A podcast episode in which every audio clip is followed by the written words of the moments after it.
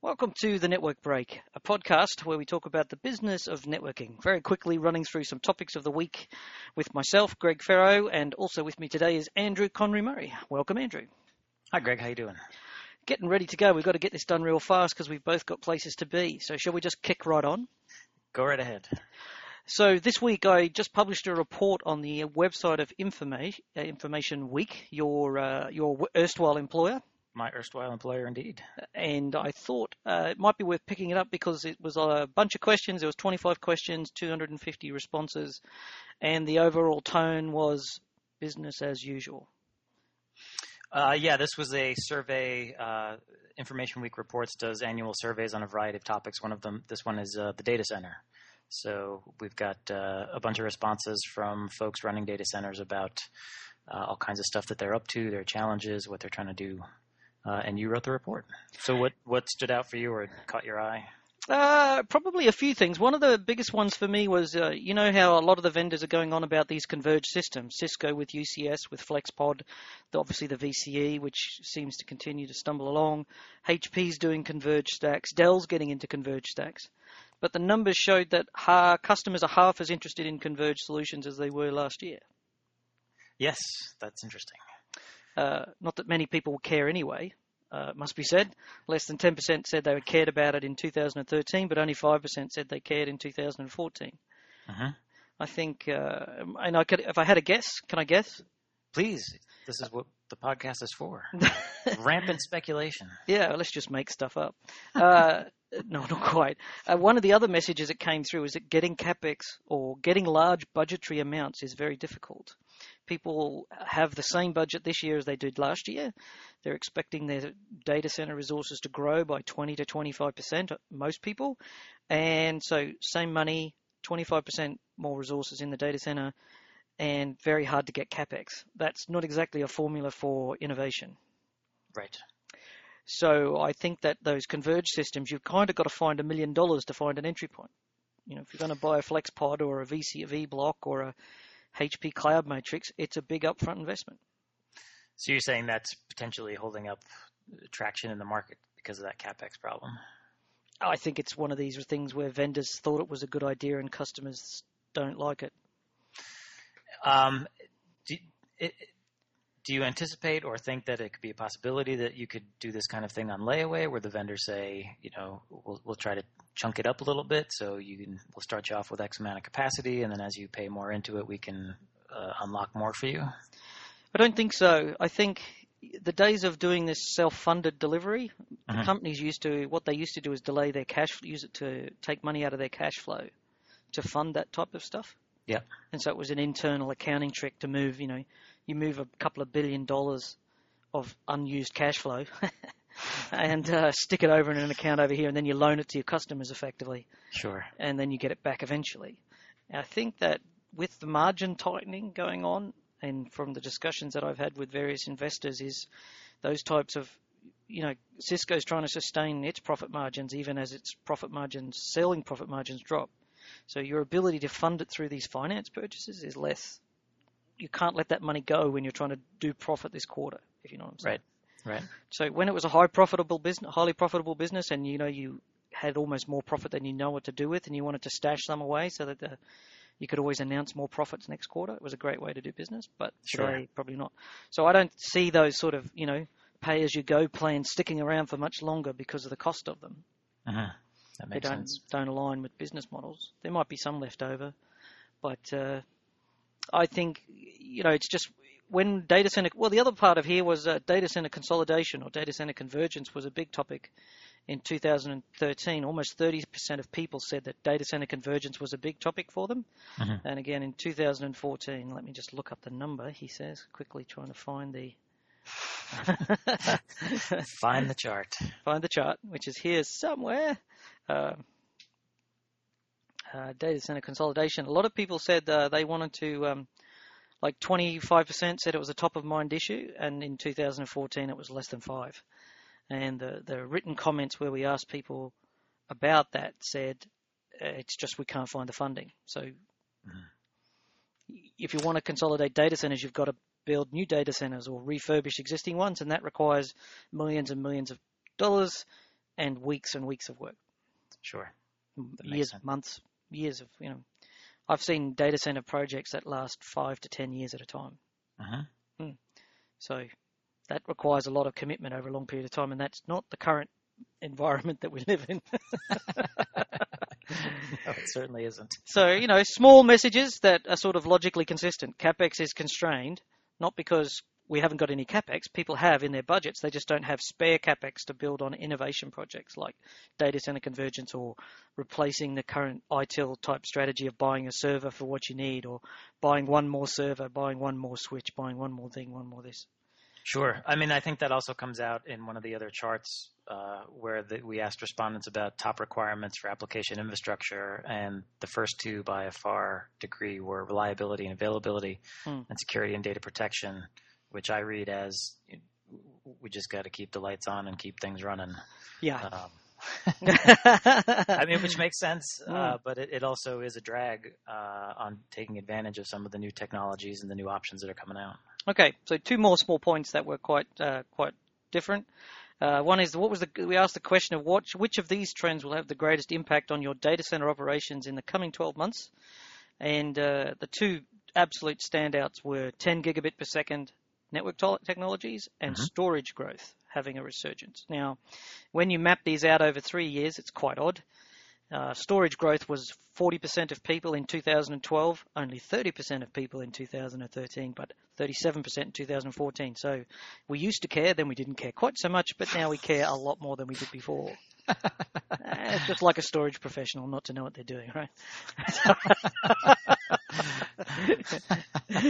Well, I mean, we're constantly hearing about big data and the Internet of Things and all of the data that it's going to produce. So, you know, if you're reading the tea leaves, I mean, it's also easy to predict that storage is always going to grow.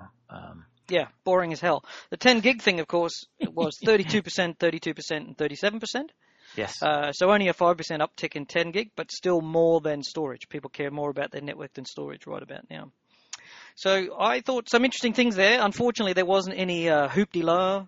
You always hope when you do these surveys that somebody's going to say, you know, absolutely, what we're going to do is just, you know, 90% of people are moving to the cloud, so we get a great headline. Right. That was one of the interesting things, is that no one cares about the public cloud. I was surprised to see that. Yeah. Yeah. Well, they didn't care any more than they didn't care any less than they did last year. Sure. Which isn't to say much. Right. So, I mean, there's also potentially the issue of self-selection. If you're responding to a survey request and you happen to work in the data center, you may be less tuned with the public cloud than if you were. No, I think that the public cloud is large. You know, we've talked about this before. Only poor people use it. If you own a data center, you're not poor. Right? You know, you've probably got an IT budget with $5 million a year in it. Why would you move to the cloud when you can all buy it much cheaper than putting it into Google Compute? So. It's the technology class system. Yeah, that's right. One final thing is that the percentage of virtualized servers by the end of 2015 is, this is in chart 20. You can go and get the report and download it from the Information Week website. There'll be a link in the show notes, which will be at packetpushers.net on the network break on show 13, which is this one.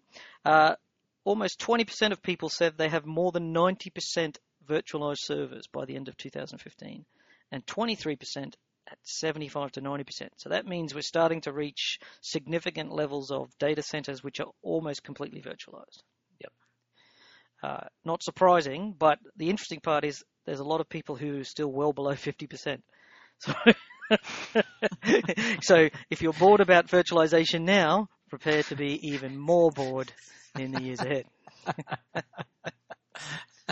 Bad news for podcast hosts. Yeah, yeah. Good news for VMware, who got the blind share of all that business. Moving on, I think we've done enough of this self-referential stuff. It's not a bad report. I'm very pleased with how it turned out, and thanks to the editors at Information Week, who made me much smarter than I probably am.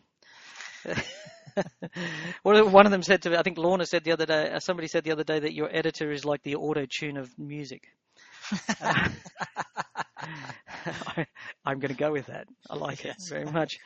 There's an article here from a website called firstround.com. I've never heard of it before, but somebody sent me a link, and this is a guy writing an article, says the case for why marketing should have its own engineers. Now, in the technology industry, especially among startups, this shouldn't be news. Everybody should have technology in the marketing space, surely. I'm not sure. I didn't have a chance to look at this very closely. What is the reasoning? Well, the thrust of it is that if you're going to do marketing, you shouldn't have a bunch of technologists sitting in the back room doing technology stuff without looking about how it can be applied. So you could hire a marketing person who may be, you know, extra special at handwriting tweets, custom loving tweets and things like that.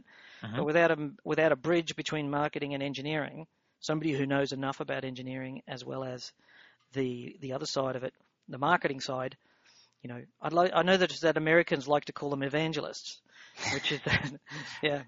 I think the marketing department came up with that, actually. Yeah, they probably did, but it's a little bit too religious for me to take it seriously because I'm thinking of certain disreputable you know how you've got those weird churches in America where you live? Yes, we do.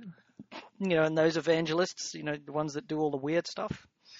The ones who do not practice what they preach, yes. Yes, yes. So I don't like the idea of evangelists very much. It sort of sends creepy things. I believe the church and the state should live separately. You know, people can make that choice, just don't bring it home. But this article sort of talks about, you know, because marketing in a startup, when you're developing a technology, you often get so focused on the what you're doing that you forget the selling. What's the value that you're bringing to the customer? You can get so caught up in the details that you can forget the big picture. Sure. And as he says here, the point of marketing is not to get it right the first time. You have to get it right the second, third, fourth, fifth, sixth time. And this is what leads companies into pivots.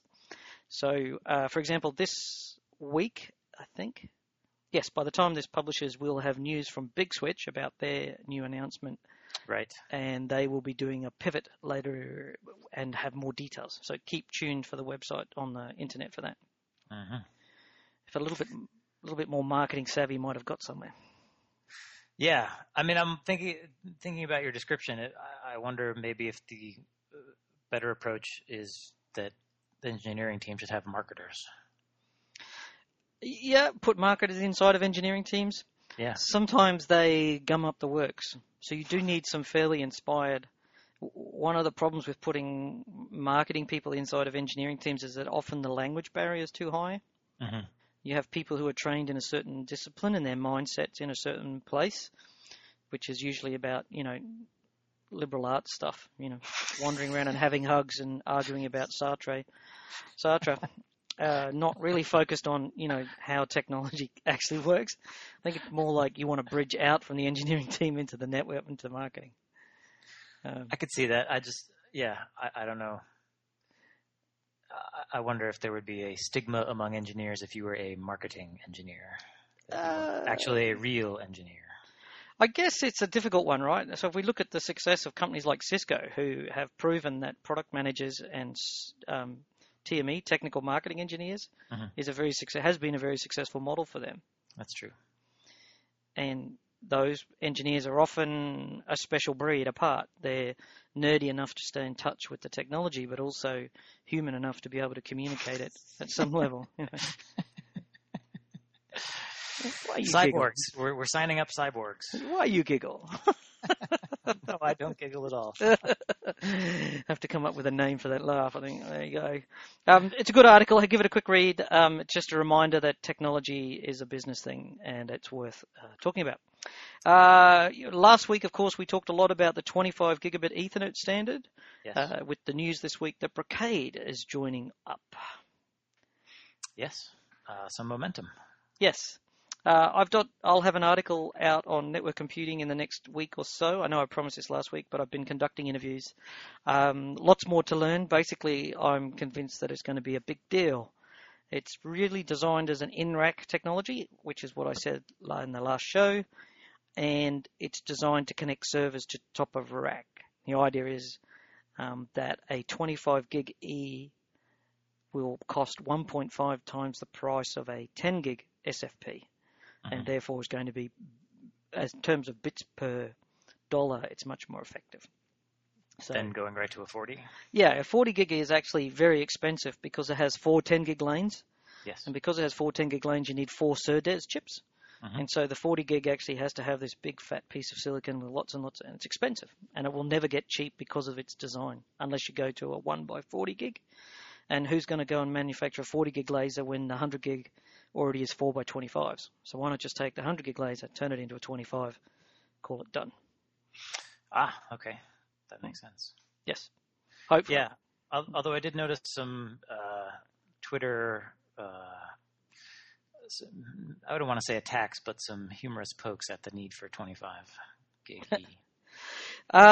Yes. A little scoffing. I agree with, I was a little dubious about it, but I spoke to Anshul Sadana. I hope I get that right, Anshul. He indicated that basically Microsoft and Google need this. If you think about Microsoft and Google, they're running 60 RU racks, and there's only one switch slot at the top, right? Right. So if you've got 48 servers in a rack, you suddenly can't use 2x10s.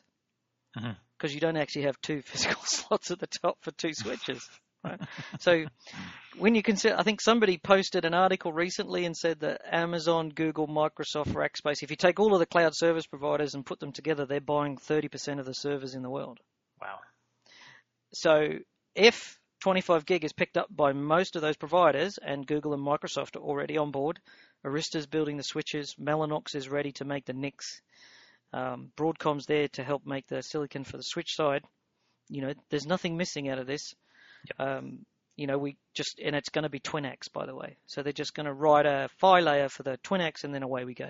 So I don't see there's definite reasons as to why you want it. So it's not just let's produce it and see if people come. Let's run the flag up the flagpole. There's a definite driver. There's customers lined up to buy it. There's manufacturers lined up to make it. And now that people like Brocade are joining in, I believe there's another 10 to be announced over the next few weeks as they sign on board. And then what will happen is the 25 gig alliance will prove out all of the technology and do the componentry, and then they'll take that to the IEEE and say, please bless this. And of course, right behind them will be all of these vendors and all of these customers saying, yes, we want this. So the IEEE can't push back. They really have to say, yes, we can let that through. And this fits into a larger trend, which we've talked about in previous podcasts, about how the Googles, the Facebooks, these giant web companies are really driving the industry now, mm-hmm. as opposed to the industry telling us what we're going to get. Yes, very much so.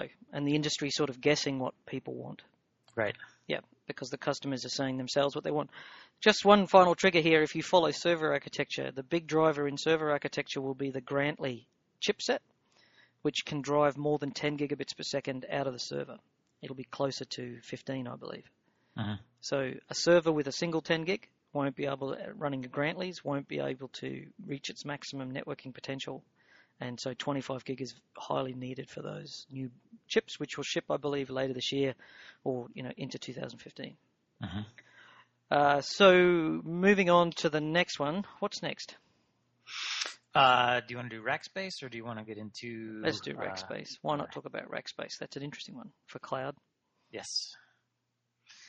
Yeah, so I think it was VentureBeat put out a story from Rackspace. They are trying to rebrand, not necessarily rebrand, but remarket themselves, reposition themselves to get out of the, death spiral, race to the bottom commodity play of Amazon and Google.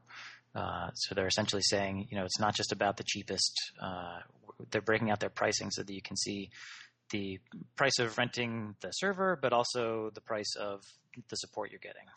I think the idea is that, we're not just a cheap service. We're giving you something else. I'm not too sure how that'll play out. I mean, once you go EaaS, do you actually care about support? I'm actually... that's something I was thinking too, and I think in some ways you do. The way I took it is that maybe this is Rackspace kind of signaling the market at large that it's not just about tech support, that they may want to try to move into higher levels of support. So maybe helping you, design and build and deploy an application to run in the cloud, or providing some security services, or providing some analytics services, getting into other things. This is total speculation on my part, but it seems like if Rackspace is going to survive, it has to significantly differentiate because it can't keep up with Amazon, who can just, essentially, bleed its own blood, for 2 years or 5 years or whatever, and drive the rest of the competition out of business. So Rackspace has to do something different. Yeah, I guess, but how many people really need tech support for infrastructure as a service? Don't they have their own? You know, if you buy a computer and you install Windows on it, who do you call? Microsoft or HP? Right. So, you know, if you put it on a HP server, do you ring the server vendor or Microsoft? And these days, increasingly, if you don't, if it's just a, some, I mean, exactly what is the fanatical support that you need to get? Help with Linux? Well, I've talked to a few other companies that actually do this kind of thing for Amazon. They become sort of a services and support, and you know, a window into what your Amazon systems are doing, because you know, people don't necessarily have the time to dig into what's going on with their Amazon services. Maybe they leave a machine up and running, whatever, and it's costing them money, and they don't have any visibility into it. So there's actually folks doing this, and maybe this is where Rackspace wants to go. I guess they want to do the value add instead of going down to the value add. They want to give you a portal. They want to give you some more views into it. They want to help you manage your spend. I mean, I sort of wonder if there's a space. You know, so you've got, you know, IBM and SoftLayer who can do, you know, a very full packaged, managed cloud offering for you, and then you've got, you know, the Amazons, you know, sort of bare metal, really cheap. Is there a mid-tier that could appeal to a certain segment of the market? Okay. Good luck with that. Yeah. I mean, half the trick of supporting a data center itself is actually the sheer challenge of having, you know, HP and IBMs and Cisco UCS servers in a rack, and everyone's got its different dongle, wingle, dingle, and all their custom firmware and all their fancy NICs and silly stuff, right? Mm-hmm. And if you move all that into the cloud, well, all of a sudden your existing resources are ready to go. I mean, they just don't have to worry about the hardware bit and the cabling bit. So why would you want to call Rackspace? I guess I don't quite get it. The enterprise doesn't need tech support as a rule. Right. I guess that's why I'm saying what I'm thinking Rackspace might be doing is trying to position themselves as being able to move up the service ladder. They haven't said anything about it. I think that could be a way they could go. Right. We'll see. We'll see. So I wrote a blog post a few days ago talking about scripting does not scale for network automation. So over the years, I've been something of a nasty scripter. I wouldn't call myself a programmer or a hacker. That would actually overstate my abilities substantially. But my experiences with scripting have left me bitter and jaded. I've written scripts that do various things, and then as your scripts get bigger and bigger and bigger, all of a sudden you start to find that your devices don't work the way you think, or your scripts have race conditions or error conditions, and you spend an awful lot of time making those scripts go. And fundamentally, it's all right if you're sort of having a hobby in your own back garden. It's like running a vegetable patch at home. You can run a vegetable. You're not going to starve to death if your tomatoes don't. Yeah, grow. That's right. Yeah. At the end of the day. But perhaps the biggest thing I've had with scripting is when people leave the company, like me, there's nobody left to look after them. They're not structural. You didn't document all your changes? And well, sure, the code has got lots of comments in it. But you're also assuming that people can't, that people are actually able to, how shall we say it? That people are able to read the code, and in networking that hasn't been the case in the past for reasons we've talked about before, because ITIL doesn't let you. But I'm not sure. Anyway, so Plexi came up with a response, and of course Plexi as a company is a very interesting organization product, because it's not so much for them about the hardware, it's about the software that they use to analyze the network. So they have their DSE, their dynamic services engine, which looks at all the flows going through the switches and builds up a map of how all the server applications are communicating to each other, and then can dynamically adjust the bandwidth in the back pane to some extent, so that your network is constantly adapting itself. This dynamic services engine is what makes Plexi great. The hardware is interesting because it relies on optical stuff. Yes. But they sort of talked about, they agreed with my perspective to some extent, I guess, that scripting is automation, which is true, but automation is not scripting, which is you've got to have much more than just scripts scraping the CLI or scripts scraping some secondhand XML interface that the vendor doesn't really want you to use. Yes. What are your thoughts? Yeah, I think that seemed to be the case, that they are asking for more openness, more interfaces, so that you can get sort of beyond one-off scripts and actually have kind of a framework to interact with your network. and that seems more scalable. Yeah, we need robustness. We need to move away from expect scripts on the CLI, which is the convention today, to using APIs. But we also need the vendors to implement decent APIs that are well documented and stable and following good conventions. Yes. Because we don't have those today. You know, we could have had simple JSON APIs, but then Cisco goes and invents Opflex. You know, which might be good, right? And then we have VXLAN for overlays, but there's no configuration, there's no standardized APIs for configuring VXLAN yet. Uh-huh. OVSDB is where we're at today, but everybody's using what they call OVSDB Plus, which is their own proprietary extension. And it's kind of like, yeah. We're getting there. At least we've got OVSDB, and we've got now we can move the plus more into the not plus part of it, maybe. That's right. A little bit at a time. All right. Plexi gets a second mention this week. Why don't you go with this bare metal switching thing? Yeah, this was a post from Michael Bouchong talking about the potential impact on resellers of the bare metal switching. So essentially looking at, you know, bare metal switching puts prices on margins for the big vendors, and so where can the big vendors start to get some of that margin back? And he's positing that they could start squeezing some of their resellers. So I had a big problem with this article when I read it, is you can't squeeze blood out of a stone. In the UK, resellers are going broke at a stunning rate. Cisco purged 40% of its resellers recently to try and make them bigger, which would theoretically make, you know, bigger resellers should theoretically be more profitable and be able to support professional services. Mm-hmm. But the resellers in here and in the US are consistently selling between 6% and 8% margins on Cisco kit. Mm. That's not even a return on the money invested in terms of, even with interest rates at 1%, you'd be better off going and taking $1 million and putting it in the bank than you would be buying and selling Cisco kit. Mm-hmm. So I don't see how you can tighten up the margins in the reseller industry much more than they already are. Uh-huh. I mean, how many resellers have lasted longer than 10 years outside of Dimension Data? Yeah, not a lot. So if it was so profitable and you could tighten up those profit margins, there's no evidence of that. Right. So I think it's more likely that the vendors are going to have to either bolster their internal support organizations if they want to maintain profit margins, which they aren't going to do because they don't want to upset the resellers, or they're going to have to just get cheaper. Uh-huh. So if you take upset Wall Street. Yeah, but which one of those is a winner? The resellers either go broke and then there's no resellers and the vendors have to go direct, or the resellers stay where they are, the vendors build an engineering force that does the sales and the installation, and then displaces the resellers. So the resellers go broke, and then the vendors have to employ the engineers anyway. Right. Or they have to get less margin and leave the resellers in play because the resellers are cheaper than the vendors doing it. Yep. Which one of those three scenarios do you want? Me personally, I think I would just trim my margins and take the hit from Wall Street and move on. Smile as you go under. That's right.